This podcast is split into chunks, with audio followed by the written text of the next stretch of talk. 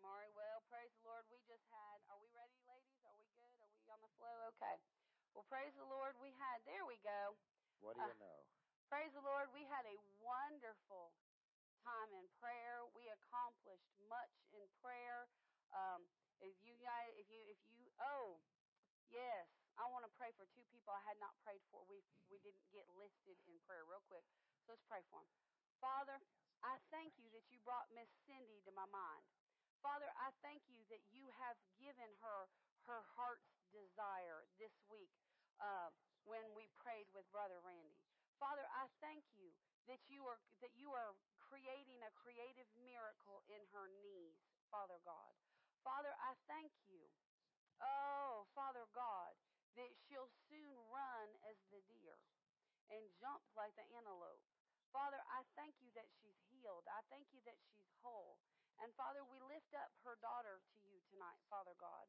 Father, we know that she's in a that there's a spiritual battle going on.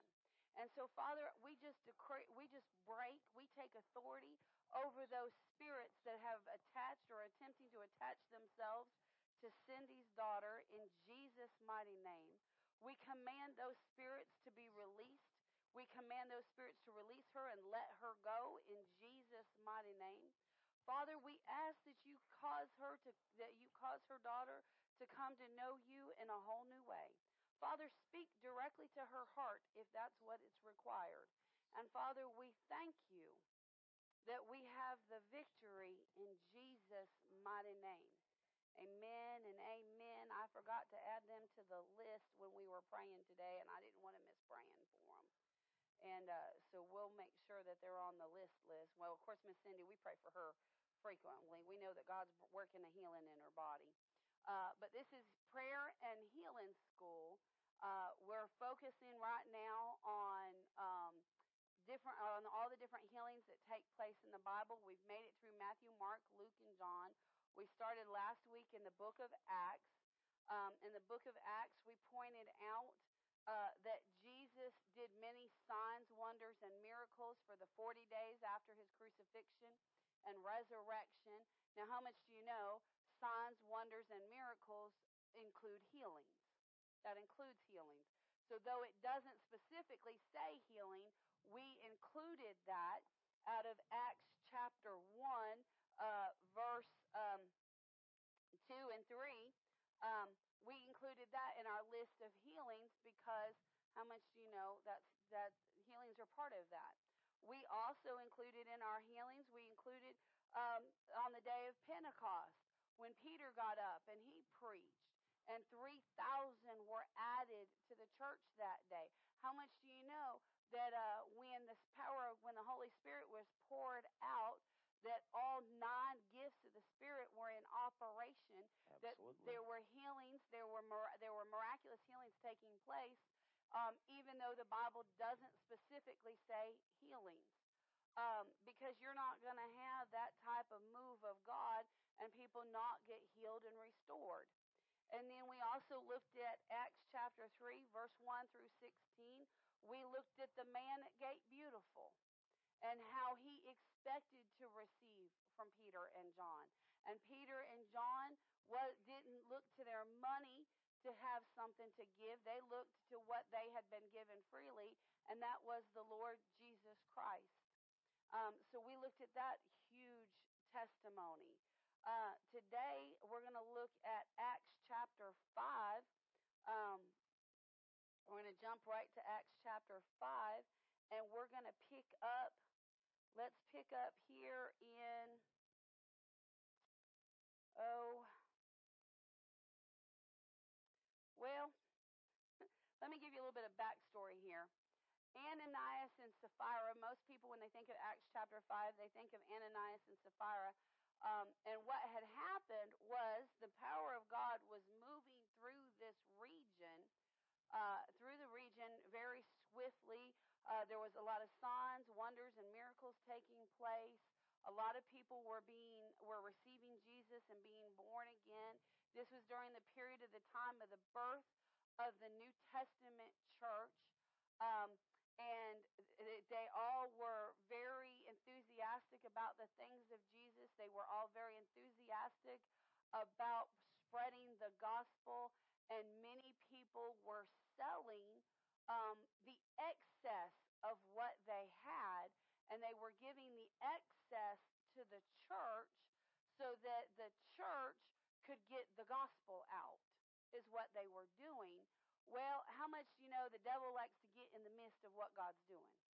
And so Ananias and Sapphira, they got in on the on on what other people were doing. I think it was kind of a case of the Joneses syndrome.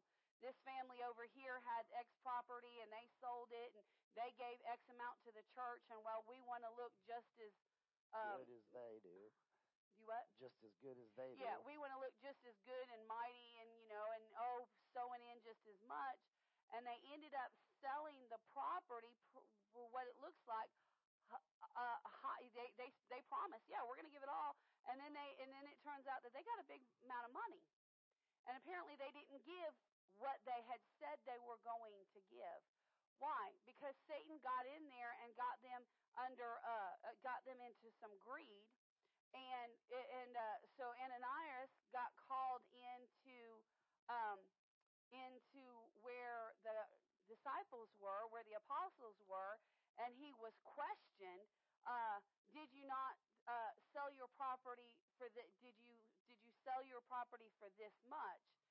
And uh, he said, basically, he said, well, we sold it for this much and we gave that much, uh, but the Holy Spirit knew that Ananias had lied. And so the problem was wasn't that they held back money. The problem was that they lied. They could have very much so Ananias and Sapphira could have gone in and said, well, you know, when we said we were given to give it all, we thought we were going to get uh, 50,000, but we got 75,000. And so we're going to give you the 50 because that's what we were planning. And we're going to keep the 25 um, just because, well, we, we just decided that's what we were going to do. Um, and you know what? Ananias and Sapphira would have lived. But they didn't do that. They said, oh, no, we gave the whole amount. Well, Ananias dropped dead. And the ushers Aren't you glad you're an usher? And the ushers uh, had to had to pick him up and take him outside and bury him. And uh, well, they had been gone for a couple of hours. They'd been gone for a little while. You know, they were in the desert. They had to dig up all that hard rock and stone and get him in the ground. And well, meanwhile, they're still having church service. They had an usher team back in that day. They had a big old usher team because they had people on the burial service and then they had people in the service service because it was a couple hours later, Sapphira, the wife, came in. And uh, she got questioned the same. And she told the same lie. And she fell dead. About the time that the usher, about the time that the ushers that had just buried Ananias comes in, they come in and he and, and Peter said, uh, "That's the, those are the ushers that just buried your husband." And then she gave up the ghost and she fell. How much you know that'll get the church's attention? That'll get the church's attention. When they come into the church and uh, they start falling over for lying, that'll get their attention. Well, that's what had happened. Um, and so, all of the sudden, the people reverenced and respected the power of God in the church. That's what happened. So let's pick up here and uh, verse 9, and we'll pick up right here where he's finishing up talking to, to Sapphira and uh, she's about to give up the ghost here. then Peter said unto her, How is it that ye have agreed together to tempt the Spirit of the Lord? Behold, the feet of them which have buried thy husband are at the door, and shall carry thee out. Then she fell down straightway at his feet, and yielded up the ghost. And the young men came in, and found her dead, and carrying her forth, buried her by her husband. See, there was so much. See, when you get into, and this is what we've been talking to our congregation about, there's a move of God that's coming. We're right on the cusp of it. I mean, we're right at it. Um, in fact, um, really the power of God is already present. We've got to get in a position where we're in, in position to be carriers of that power so that we don't fall over dead. Which is why we've got to live very, very clean. Bible is very clear that sin is what brings in death. And, it, and the number one avenue that sin brings death is through sickness and disease. So if we're going to over, if we're going to, if we're going to break the power of sickness and disease, then that means that sin has got to get removed out of the way. And so in this day, they were living very clean. The power of God was flowing very well, and uh, there was a pro- there's a promise of God that the latter move of God, the the move that's going to occur at the end of the church age, is going to be greater than the move that was at the beginning of the church age. So our ushers better uh, brush up on their burying skills. I didn't get a whole lot of laugh on that one. That'll be Uh-huh. okay. Haha. Just a smile. They're thinking they're thinking I don't want to have that issue. gonna need a ba- well. There's a rental place right across the Huh? street.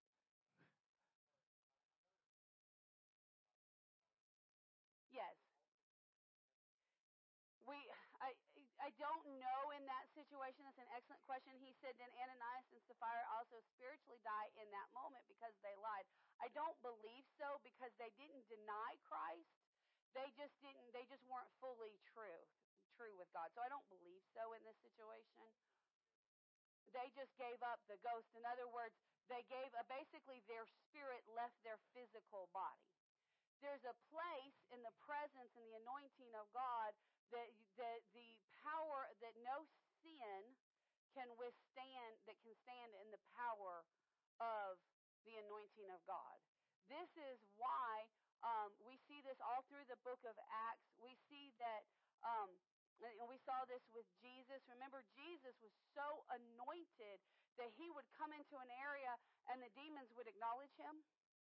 Remember that the demons would acknowledge him, and they would say, "Oh, Son of God, are you here to uh, to torture us, or to tempt us, or to bind us, or put us into prison before our time?"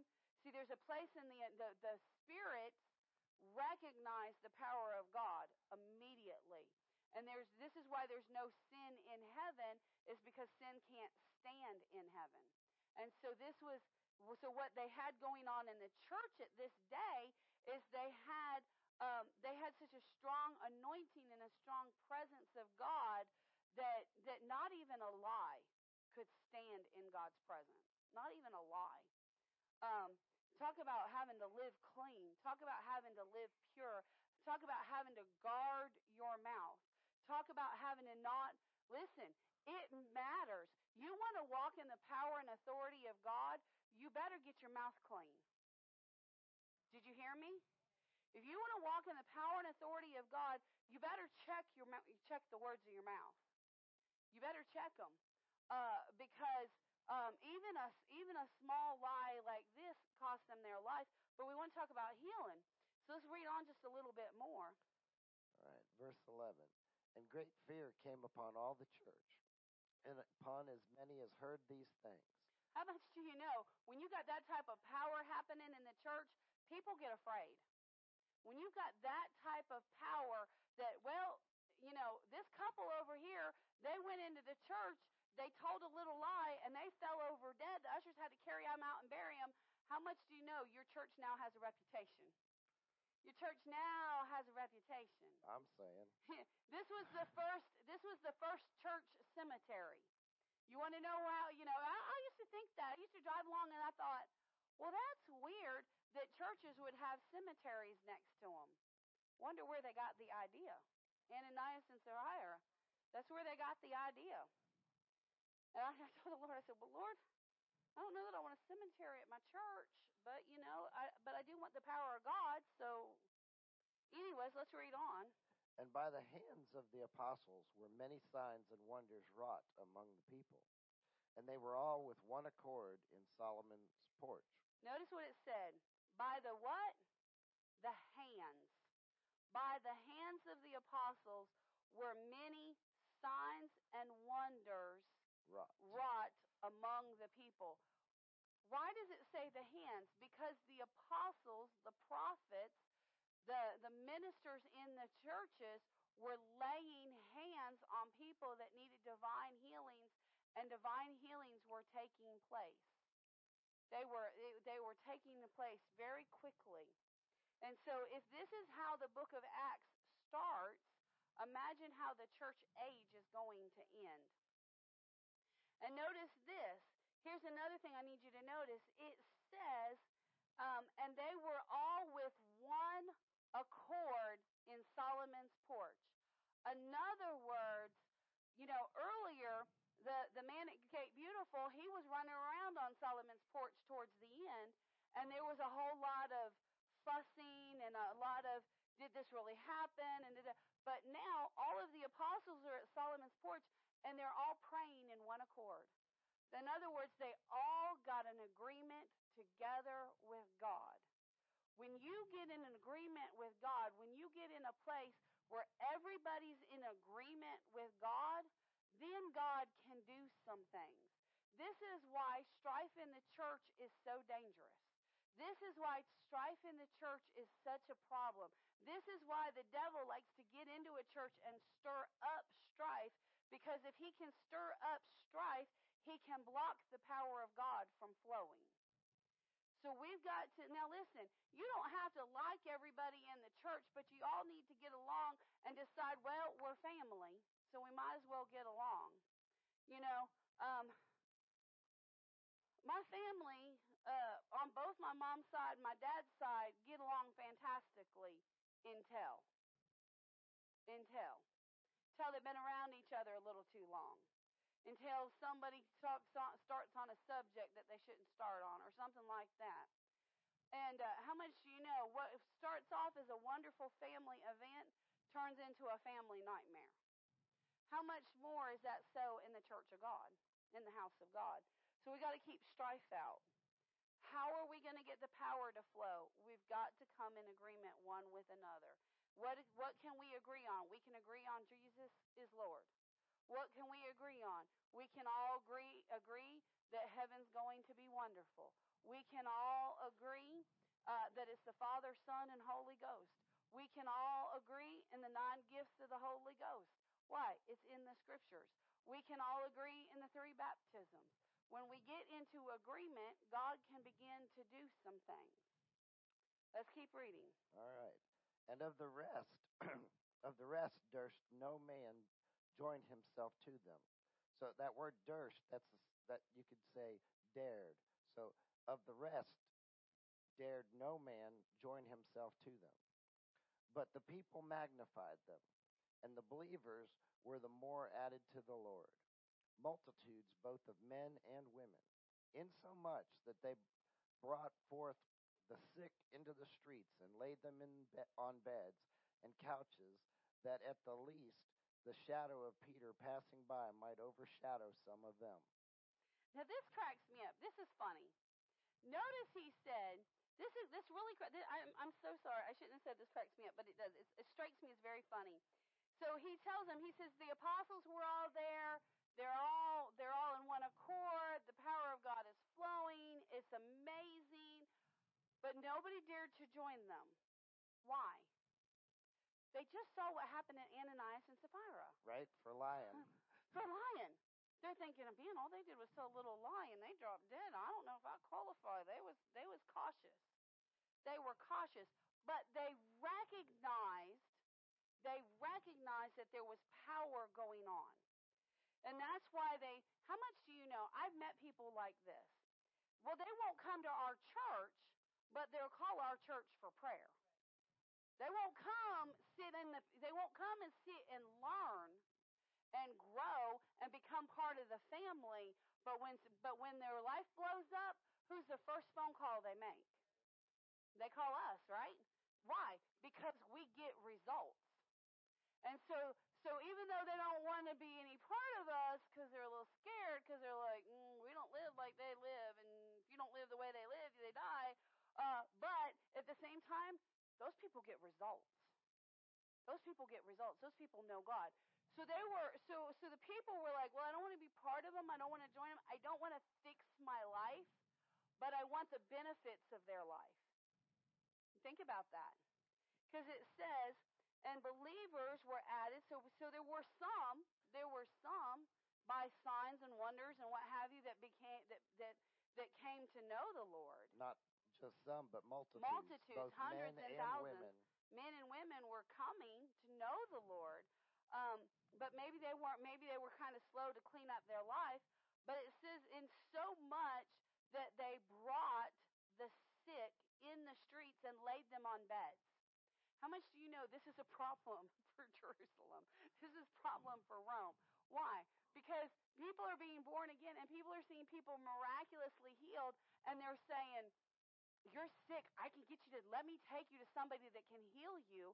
Why? Because modern medicine couldn't heal them.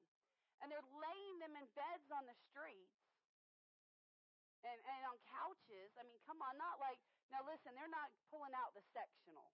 That's not what they're doing. When they're talking about couches, they're talking about a makeshift kind of thing that has some pillows to kind of dis- to kind of comfort those are, that are sick. That's what they're talking about when they say couches. Um, that at the least the shadow of Peter, the shadow. Can you imagine being out and walking and your shadow overshadowing somebody and they becoming and they come become instantly healed? Isn't that amazing? But notice, they said if, if Peter's shadow just passes by, that it might overshadow some of them. Now, these people were not, they were like, I don't know how this works. I don't get this. They were a little scared, but they thought, well, if Peter's shadow will just overshadow them, then, then they'd be healed. Man, can you talk about the power that Peter is walking in? Let's keep reading. All right. Uh, verse 16 there also there came also a multitude out of the cities around about into, into jerusalem bringing sick folks and them which were vexed with unclean spirits and they were healed every one every one of them every one of them every one of them every person that they said just let a shadow touch them every one of them the multitude of the cities around the sick folk. They brought sick folks. They brought people that were vexed with unclean spirits. Now, let me talk to you about what unclean spirits are. Unclean spirits can can include just an unkept. It's, it's a spirit that causes people to not bathe, not care for themselves, not take care of themselves. That is included, um, but primarily when you're talking an unclean spirit, it's a spirit that causes people uh, to have all kinds of unclean thoughts unclean behaviors. Uh, these are people that are consumed with very dark thoughts, very dark attitudes. These are people that are consumed with um, very not okay behaviors. Well, it's demon oppression. Yes, it's it's demon. It, well, it, it can get there can be because there Jesus in another scenario it said that there was a man oh, that there was a man possessed with an unclean spirit. Uh, so these spirits can't even possess, not just oppress or obsess a person, but unclean. What it's talking about is it's talking about they think about murder, they think about sexual immorality, they think about um, all kinds of just very dirty, disgusting things. They think about uh, they they even act on doing unclean things. These are people that um, demons, the demon might cause them to defecate right in front of you, uh, to to uh, be naked, right, and, and just be naked in the streets and things like that. It's anything that's unmannerly, is I guess you could say. These demons would cause these people to be unmannerly, unclean. But notice that that Peter because this is the focus here, that they said Peter's shadow. So here's one way that you can, now here we're looking at healing. You can come in contact with somebody uh, that is greatly anointed for healing, is one way to receive healing. Uh, but, well, what if there's nobody greatly anointed around me? Well, just get in the presence of God. If you'll get in the presence of God, if you'll get in the presence of God, if you've got sin in your life, if you'll begin to get that sin out of your life, if you'll begin to exercise authority over that sin and begin to get that sin out of your life, if you'll begin to spend time studying the Word, if you'll begin to spend time praying, uh, and, and, especially if, if you get filled, get baptized, get born again, get baptized in the Holy Ghost, get your prayer language, begin to pray much in the Holy Ghost, get in the anointing of God, and healing will come. It, there was nothing special about Peter. what what was special about Peter's shadow, what was special about Peter is Peter knew Jesus personally. He knew he knew Jesus personally while he was on the earth, and I guarantee you, well we saw it in Acts chapter 2, how much you know, Peter was the first one that got up and preached under the unction of the Holy Ghost. Peter, I guarantee you, Peter had just as, had just as much of a relationship with the Holy Ghost as he did with the Father, with the Lord Jesus. Why? Because the Holy Ghost and Jesus are one. And so Peter said, "Oh." When he came in contact with the Holy Ghost, he said, "Oh, this is how I get to keep Jesus with me all the time? Yes, Lord, let's go." And he maintained that fellowship. I think about John G. Lake's with the black plague or the bubonic plague. You know, he was alive in the day when the bubonic plague was such a it was just horrendous. It was awful. Um, and he stayed in this. He was in an island area where the plague was so bad, people were just dying. And with the bubonic plague, when people died, there was this foam that would come out of the mouth, and that was and the virus was alive in that foam. And uh, and he was taking care of the dead and he was getting people saved he was getting people healed and what have you. And uh, they sent in the government sent in people with all these suits on and told john g. Lake you're going to die and everything. And john g. Lake told him this. He said i have the blood he said i have the blood of jesus in me and no sickness can can live that comes in contact with me can live and they said oh you're crazy blah blah blah blah so he went back and forth for him a little while, and then he told them. He said, "You see that foam in the, uh, uh, coming out of those people's mouths?" And they said, "Yeah." He said, "That's the virus." He said, "If you take that virus and you put it under your microscope, you'll be able to see the virus alive, and what have you." And and they said, "Yes, we understand that." He said, "If you take that same foam and you put it on my skin and you watch it, you'll literally watch the virus die." Why? Because he had a revelation that when you're in the presence of God, when you're under the blood and the anointing of God, that no sickness can come in contact with your physical body and live. So it wasn't Paul's shadow that they were coming in contact with. What they were coming in contact with was, I mean, Peter's, not Paul's. They, what they were coming in contact with was Peter's revelation of who Jesus was. That's what they were coming in contact. When these people with these unclean spirits came to him, he said, Get out in Jesus' name. And those unclean spirits left because they knew that Peter knew his authority. And so when you know your authority, uh, you can cause all sickness to go. I'll tell on us this week. So we left town and uh, Michael had mentioned he was getting a little bit of a sore throat, and I said, "Oh, you probably need to go to the doctor." I didn't say, "Well, let's pray and rebuke it immediately," because my mind was on other things. He didn't say, "Hey, turn on the healing scriptures." We didn't. We just went about life the way we were raised to do life. And he said, "I'll be okay in a day or two. Well, Tuesday come along, and he was like, "Yeah." By Tuesday afternoon, he said, "Man, I've got a sore throat, bad." And I said, "Well, you better get to the doctor." So I called him Wednesday morning, and he sounded a little scratchy, not bad at all.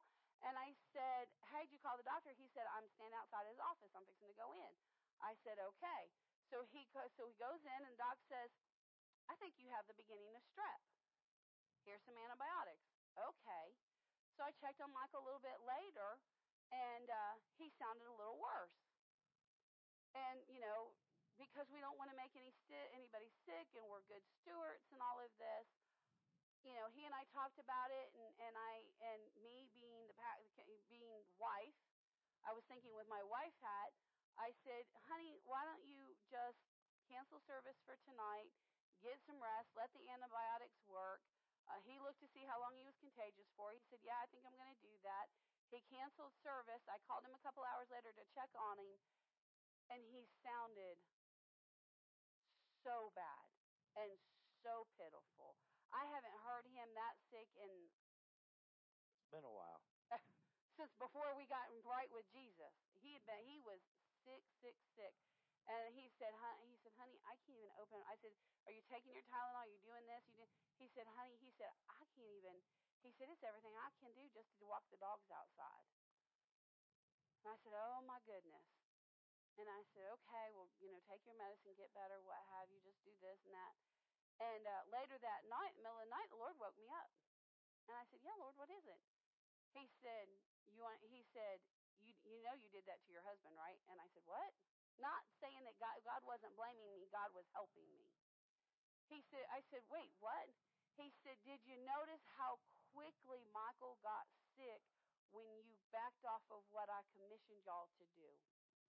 And I said, Oh,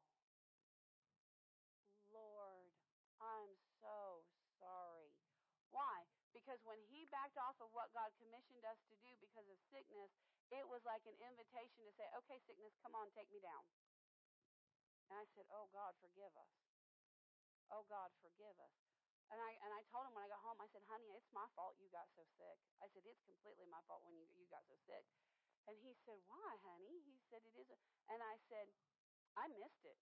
I said, "I I responded to you as wife. I did not respond to you as minister."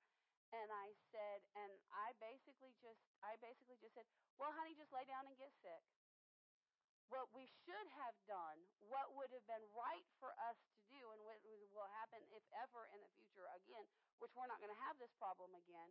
Uh, but what we should, what he should have done, what I should have told him to do is, honey, go do church online and text everybody that church will be online because you don't want to make anybody sick.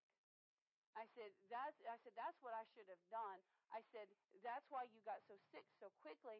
And it's not that God made him sick it's that we lay is that we open the door and lay down to the sickness. Now, but he already had strep, but God would have recovered him quickly because of it. So we have to understand we have to understand where sickness comes from. We have to understand that sickness comes from Satan. You can be right in the middle of God's perfect will, and He'll bring you a package of sickness I mean, he's here getting ready for camp. I'm there serving Brother Randy. We're taking care of the church. We're doing everything right. Package of sickness. Why? To try to prevent us from doing what God called us to do. Amen. And it did work for one service. It will never work again in Jesus' name. Glory to God. So we have to know and understand where sickness comes from. We have to know and understand our authority. We have to understand our dominion. We have to understand our power. And we have to understand the one uh, who is our great physician, the Lord Jesus. And we have to know and understand that He's going to take care of us in the middle of the storm if we put our eyes on Him. Now let's jump to chapter 8 and look at another healing that takes place in uh, the book of Acts.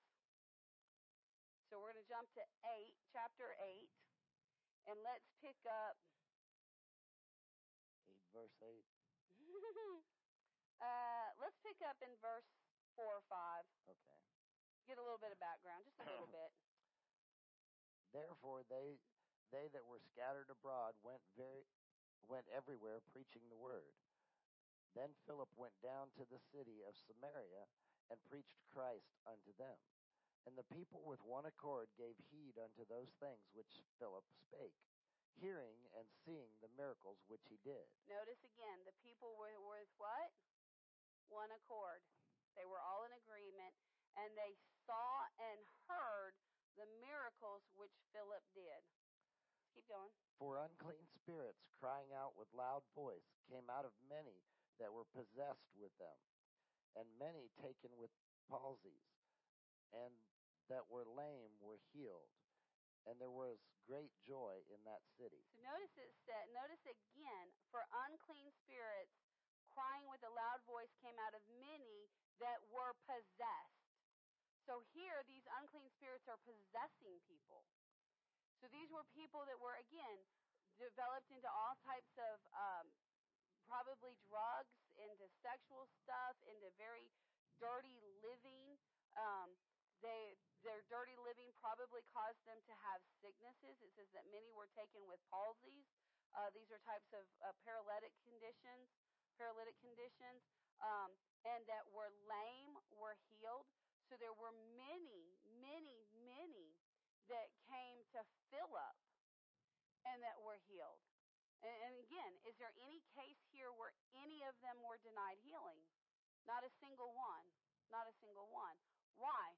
Because Philip under because they came with an expectation to receive uh, because it says that they were seeing and they were hearing. How much do you know that's building their faith? Yep. Seeing and hearing. They're building their faith. They're seeing, they're hearing, their miracles, and therefore, how much do you know? Every time, every time they saw Philip cast a demon out of somebody, if they knew that they had a demon, how much did you know that put that built up their faith that they too could be set free? They too could be set free uh, when they saw somebody that had the palsies that were, were paralytic in some form or fashion, and they saw them be able to move and to to uh, function like they needed to. How much you know that put faith in the next person to be prayed for, to be prayed for. But notice that Paul, that that Philip was backed up by people that were in one accord. And and notice that that out of the accounts we've read, nobody nobody gets turned down. Right. They, they every account that that is spread abroad, every account that they hear of, everybody that comes seeking healing gets it.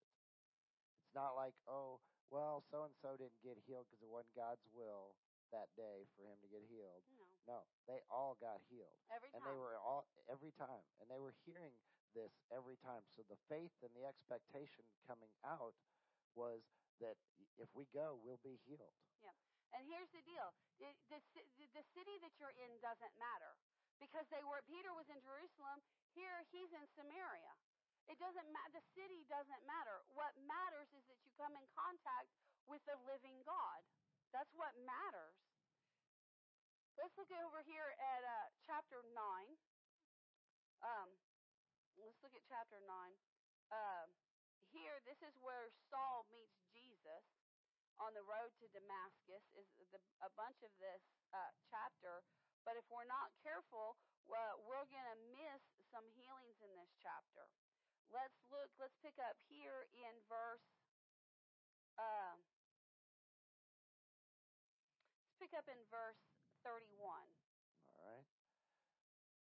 Then, then had the churches uh, rest throughout all Judea and Galilee and Samaria, and were edified, and walking in the fear of the Lord and in the comfort of the Holy Ghost were multiplied. And it came to pass, as Peter passed throughout all quarters, he came down also to the saints which dwelt at Lydda.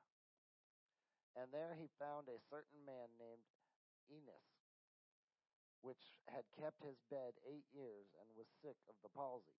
And Peter said unto him, Enos, Jesus Christ maketh thee whole. Arise and make thy bed. And he arose immediately. And all that dwelt in Lydda and Saron saw him and turned to the Lord. Now notice, Enos didn't say, it doesn't tell us what Enos did. It didn't tell us his part. It didn't tell us if he looked upon Peter with some form of expectancy. It doesn't tell us anything about uh, Enos asked to be healed. It doesn't say that he asked him to lay hands on him or anything. So, you know, we don't have a full uh, picture here necessarily. Um, but it says that it was this simple. And there he found a certain man. Notice it says, there he found. It sounds like Peter was looking for this man, doesn't it? Doesn't it sound like Peter was looking for him? Because it doesn't say that he was walking along and happened to come along a man. It says that he found the man. Uh, how much you you know the Lord will lead if so more than likely Enos was praying to the Lord, Lord, send somebody to me yep. that can pray for me or help me or heal me or something. And Peter, being led by the Holy Ghost, found him. Yep found him. There's many accounts. I can think of many, many, many, many accounts where we've uh, where I know of people that have gone on missions trips. I can think of one, Jeremiah. He went on a mission trip and he's going through these towns and they want him to knock on doors and So he starts knocking on these doors, and this one woman answers this door. She had this massive, I think she had a tumor or a growth, it, it seems like. And and he said, all, he said, when I saw her face, he said, I knew I had no, he said, I knew this woman. He said, I'd never been to this area of the world, anything. He said, but there was a knowing in my spirit. I knew this woman. And when he saw this woman, this woman, and when this woman made eye contact with Jeremiah, she began to weep and cry. And he's thinking, why do I feel like I know you, and why are you weeping and crying hysterically? And, you know, he's on a mission trip in a foreign country. He's never done anything like this before. And he's thinking, oh, gosh, what's happening here? Oh, my goodness, what's going on? And she begin, and, and so he tries to console the woman, and he consoles the woman, and he calms her down. And she looks at him and she says, You're the one I've been waiting for. And he's like, Excuse me? She said, The Lord showed me in a dream. She said, I've seen you in my dreams, and the Lord told me that that that she he, the Lord showed me your fa- showed me you and said that when you came that the Lord would heal me. She was prepared ahead of time. Why? Because she had been seeking the Lord, and the Lord ordered Jeremiah's steps. We know many, many testimonies like this. The woman in Kentucky, I went to see her. I'd never seen her. And I began and I told her, I said, I believe the Lord sent me here to pray for you. And she said, I know the Lord sent you here because the Lord told me you were coming in a dream. Uh, well, I'm glad that the Lord knew and you knew because I didn't know. Um, so the Lord can send you, you know, if you need a, if, you know, sometimes people need a touch. Sometimes I'm a very tangible person. Um, the Lord's really helped me, and the Lord's been very gracious with me through the years uh, because I'm a very though I'm though I'm very good on faith, I'm also a very tangible person. My husband will tell you I despise shopping online. I hate it because I'm a touchy. I want to touch the product. I want to. I want to see what it feels like. I want to, you know, see what it looks like. Um, I, I have. If we're going to order something online, um, I'll just tell my husband, "This is what I want. Now you go do it," because he'll get me to look online, and I get so stressed out. I'm like, I can't handle it. Are the pictures real? Is it what? How big? I just I struggle with that. And so for years, I would tell the Lord, Lord, I'm a very tangible person. I need I need tangible that I can like contact points that I can reach out to and say that's my moment, that's my thing. And so very great so I would be talking to the Lord about healing or about a need or about something that I needed and then um but then I tell the Lord, I said, Lord, I think this is what I hear. I think this is what I I feel like this is what I'm picking up in my spirit. But I just don't know. I need a tangible confirmation. And I know we're not supposed to pray for talismans. They did that in the Old Testament. We don't live by that in the New Testament. But I'm just a tangible person. And then there'd be a we'd be in a service and there'd be a prayer line and I'd go up for the prayer and and you know and nobody would know what I was believing for or standing for or anything. But the person that was praying would just begin to speak out what the Lord had spoken to me in private. How much you know that gave me a tangible contact point to say, oh my gosh, the Lord does hear me. Amen. The Lord does hear me. And so if you need healing and you're that type of tangible person, then I encourage you to get in the house of God where God can use somebody to confirm that you are hearing from God and God is hearing you and get that tangible touch because apparently that's what Enos needed because it says that Peter found him. It says that Peter found him. Uh, in verse 33, which had kept his bed for eight years. So obviously, Enos had not been born with the palsy. This came to him later in life, um, and he was sick with it. And Peter said unto him, Enos, Jesus Christ maketh thee whole. Arise, I, I imagine that God had probably already dropped it in Enos's heart. Enos, I've already healed you. Enos, I've already delivered you. Enos, by his stripes you were healed. And if you were healed, you are healed. Enos, get, you know, Enos, and I have a feeling that Enos just needed that tangible confirmation. Because all Peter said was, Jesus Christ has made you whole. Now get up and respond, is essentially what he said. Yep. Get up and respond. So, you know, if you're that type of tangible person, it's okay. God's going to respond to you. But get yourself where God needs you to be so that you can get that tangible touch. Come on now. Let's keep reading. There's another healing as we go down through here. All right. Verse 35 And all that dwelt at Lydda and Saron saw him and turned to the Lord. Now there was at Joppa a certain disciple named Tabitha, which by interpretation is called Dorcas. This woman was full of good works and alms deeds which she did. And it Now, I want you to notice it says that she was a disciple. She was already a follower of Jesus, which means she was already living a clean life. She was already living a clean life. And notice it says that she was a woman, she was a, a woman was full of, that this woman was full of good works and alms deeds. In other words, she was constantly doing works for the ministry. She was constantly sowing her deeds and her times and her abilities into the ministry. This was a woman that was after God's own heart with what abilities she had. Yep.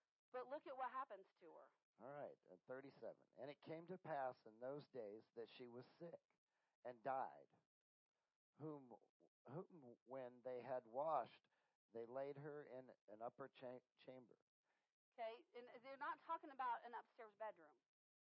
When they say they lay, they washed her and they laid her in the upper chamber, it means that they had taken her through the burial process. And the chamber, uh, an upper chamber, was one of the. It was one of the higher. It was one of the higher shelves in one of the burial tombs. Is what is where she was. They had already buried Tabitha. And for as much as Lydda was nigh to Joppa, so it was close to Joppa, and they and the disciples had heard that Peter was there, they sent unto him two men, desiring him that he would not delay to come to them. Then Peter arose and went with them. Then when he was come, they brought him to the upper chamber, and all the widows stood by him weeping and sewing and showing the coats and garments which Dorcas made while she was with them. So, what, so the widows So are she'd been making coats for the She'd been for make- the for the widows. Yeah, she had been making. This is a woman that was taking care of the widows in the church. She was she was sewing clothes for them and making clothes for them. Listen, for you to be a biblical widow, you had to be over the age of 65. You had to be uh, you had to be a woman that uh, w- without any family, without any resources, without any supply of any way, and you had to be a woman that was um, uh, that, that was about the church. You know, you were women. Of, these were women of prayer, and and here Tabitha or Dorca, um, as as they knew her, obviously really cared for these widows. This this woman Tabitha really did something for you because these women are standing there and they're crying and they're telling Peter, Peter, we need her.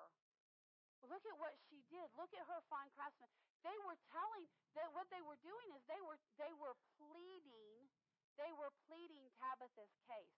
They were saying, We understand she's in the tomb. We understand she's been buried. We understand that she's moved to heaven, but we need her here. Look at how she takes care of us. Look at how she clothes us. Look at how she does it with such beauty. Look at how she takes care of us. They were pleading Tabitha's case, and Tabitha had been dead at least two, two or three days at this point. At least two or three days she had been dead. So what were they doing? They were pleading their case. This is prayer and healing school. One way that you can get healing or even somebody raised from the dead is to plead their case. There have been many times that Michael and I have prayed for people that were in dire situations and we have pled their case. uh, we have said, Father, they're tithers, they're sowers, they help in the church, they take care of us, they're prayer warriors. They've got children that need them. They and we get I mean we get on it and we start thinking of any reason and every reason that we can think of that would that would say God they qualify for healing. Uh, we need them.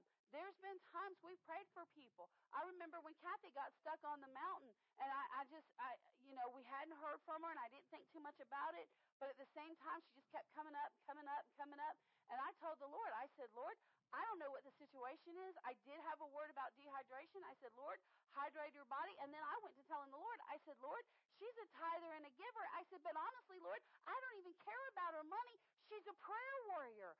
She's an encourager. She's a worshiper. She reaches out to our young adults. We need her wisdom. What was I doing? I was pleading her case. Why? Because we needed her. And thank God, God responded. Thank you, Jesus. Glory to God. Let's keep reading here. All right, verse 40. But Peter put them all forth and kneeled down and prayed, and turning to the body said, Tabitha, arise. And she opened her eyes, and when she saw Peter, she sat up. And he gave her his hand and lifted her up. And when he had called the saints and widows and presented her alive. And it was known throughout all Joppa, and many believed in the Lord. And it came to pass that he tarried many days in Joppa with one Simon, the, a tanner. Now, I want you to keep in mind, remember, Peter was one of the ones that Jesus took into the room with Jairus' daughter. Remember, Peter was there when he dealt with uh, Mary and Martha uh, with Lazarus in the tomb. Peter, what did was there something special about Peter?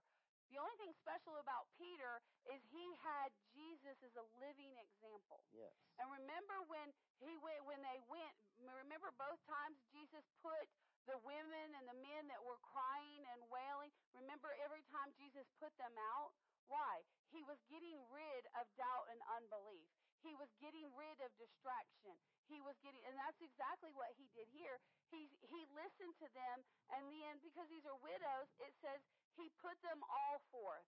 In other words, Peter handled the women gently, but he said, I hear you, I understand, but now I need you to go over here. go over here. And then and then we actually get a we get a really good snapshot of what of what needs to happen. He got them out and then he kneeled down and prayed. He heard he didn't he didn't just respond out of the cries of the women. He knelt down, he began to plead her case, and he's and he was listening for the Holy Ghost. How much, you know, in this moment, because this is the this is probably the first person that Peter's raised from the dead, as far as we know. How much, you know, in that moment, Peter's going, Now, Lord, help thou my unbelief. Lord, yes. I saw Jesus do this. Many times. And, and I guarantee you, he was probably putting the Father God in the remembrance of, G, of Jairus' daughter. And he was probably putting Jesus in remembrance of how he was there with Lazarus. And he was, know, and, and he probably said, "Remember, we thought, Lord, remember, we thought Lazarus was just sleeping." And Jesus said, "No, Lazarus is dead." You know, Lord. Well, here I'm, here I'm kneeled down in front of Tabitha, Lord, and she's dead. You know, I need some help. And so he prayed. It doesn't tell us how long he prayed or anything. It just says that he knelt down and he prayed. And turning to the body, said, Tabitha, arise. I believe that he prayed until he heard from Jesus, until he heard from the Holy Ghost. Speak, Tabitha, arise, and she'll get up. I believe he had a knowing on the inside that it'll work. But I want to say this about the raising of the dead. You can't just raise granny or grandpa or your cat or anything just because you miss them. Obviously, Tabitha had a work to do. And so obviously God raised allowed Peter to raise Tabitha because Tabitha was taking care of the widows. How much do you know Lazarus was taking care of Martha and Mary and the ministry? How much do you know Jairus' daughter, she was a child and she had not yet began to fulfill her purpose. I can't wait to get to heaven to find out who Jairus' daughter is. I bet I bet you we're going to find out that she was a wonderful prophetess of Jesus being raised from the dead by him. I can't wait to find out. But he told her, he said, Tabitha, arise. And she opened her eyes. I imagine Peter probably went, okay, that's weird. Uh, and that's cool. And I'm glad I'm kneeling. probably. And it says, and when she opened her, it says that she opened her eyes and uh, she saw Peter. Uh, when she saw Peter, she sat up. And he gave her his hand and lifted her up, lifted her up, lifted. In other words, Peter, she she saw Peter and she sat up. And and Peter had to go, okay, now Lord, what now what? And and so he just reached out his hand. I'm not sure which one of them needed needed the hand more, him or her. Yeah, I don't know. I, I think if I was Peter, I probably would have needed the hand more, to be honest. Lifted her, lifted her up, and when he had called the saints and the widows, presented her alive. How much, you know, he's in there, he's like, okay, now Tabitha, we're going to, he's probably thinking, Tabitha, you just came back from the dead. We probably need to take this slow. Um, I don't need the widows falling out, falling out because I don't need to raise them. So let me prepare them. Let me get them ready. and he presented her. Isn't that interesting? He said he presented her. In other words, he said he probably said, Tabitha, I know you're alive and you're ready to get out of this tomb, uh, but let me go out here and tell them that you're coming out because I don't need the widows to fall over dead when they see you. you know, um, how cool is that? and uh, yay, um, and it says, and it was known throughout all of Joppa and many believed the Lord. How much you know raising uh, somebody from the dead will get people saved? Glory to God. Thank you, Jesus. Thank you, Father God. Uh, we're going to look at one more in chapter. Nope, we're going to stop right here for tonight. We're going to stop right here for tonight because uh, we've got almost uh, to, we've got a lot to cover in 14. Uh, we've got let's see, one, two, three, four about eight more in the book of Acts. But I want to I want to draw your attention to one other one. It doesn't stop right here, but we missed one. I kind of just looked over it. Um, remember, and it's not a specific one, but I want you to remember Stephen.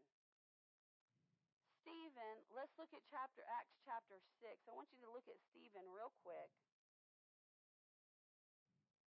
And let's pick up the, here they the the ministers, the disciples, were having to spend so much time taking care of the people that they weren't getting to study, and it was causing uh, some problems uh, with the anointing and with the flow. And so they said, This isn't good. We need somebody to come alongside and uh, help to take care of the widows and help take care of the people in the church. And so they um, they believe. Uh, so let's pick up right here in um, verse 3, and let's find out what they did. Wherefore, brethren, look ye out among you seven men of honest report, full of the Holy Ghost and wisdom, whom we may appoint over this business. But we will give ourselves continually to prayer and to the ministry of the word. And the saying pleased the whole multitude, and they chose Stephen, a man full of faith and of the Holy Ghost, and Philip, and Procreus or Pro. Uh, yeah, you yeah, got it. That's close enough. and Nicanor and Timon and Parmesius and Nicholas, a proselyte of Antioch, whom they set before the apostles. And when they had prayed, they laid their hands on them. Now, I want you to notice that it specifically says Stephen, a man of faith and of the Holy Ghost. But they didn't say that about the other ones. But that was the criteria. So obviously, Stephen, even though he had faith and even though he had the Holy Ghost just like the other men, Stephen apparently operated in his faith and in the Holy Ghost probably more than the other men. Um, and let's let's read on here a little bit. They let, notice it says that they laid their hand on him. In other words, the ministers uh, commissioned anointed them. them. They anointed them and ordained them to take care of the church people so that they could study. But I want to just keep going with Stephen just a little bit more, down to verse 8. And the word of God increased, and the number of disciples multiplied in Jerusalem greatly. And a great company of the priests were obedient to the faith. And Stephen, full of faith and power, did great wonders and miracles among the people. Notice it says that Stephen was full of faith and Power. power. He was full, that's another way of saying, and the Holy Ghost. Stephen was full. When you get, because this is prayer and healing school, when you get full of uh, faith, when you build your faith and build your faith and build your faith, and you get full of the Holy Ghost and you continually stay full of the Holy Ghost, then look at what it says. He did great wonders and miracles among the people. What people were he was he around? He was around the widows. He was assigned to yes, he was around the disciples because they were teaching and he was absorbing every ounce of it, but his assignment was to take care of the widows and the widowers. He was assigned to take care of the elderly. How much do you know the elderly need healing? How much do you know the elderly need creative miracles? How much do you know the elderly need uh, div- need divine miracles to take place? And it says that he did great wonders and miracles. I believe that Stephen prayed for the elderly in the church, and the elderly began to have their youth renewed like the eagles. I believe he I believe he would sit down and he would because remember in order to be a widow you had to be completely destitute with no family, no hope, no help.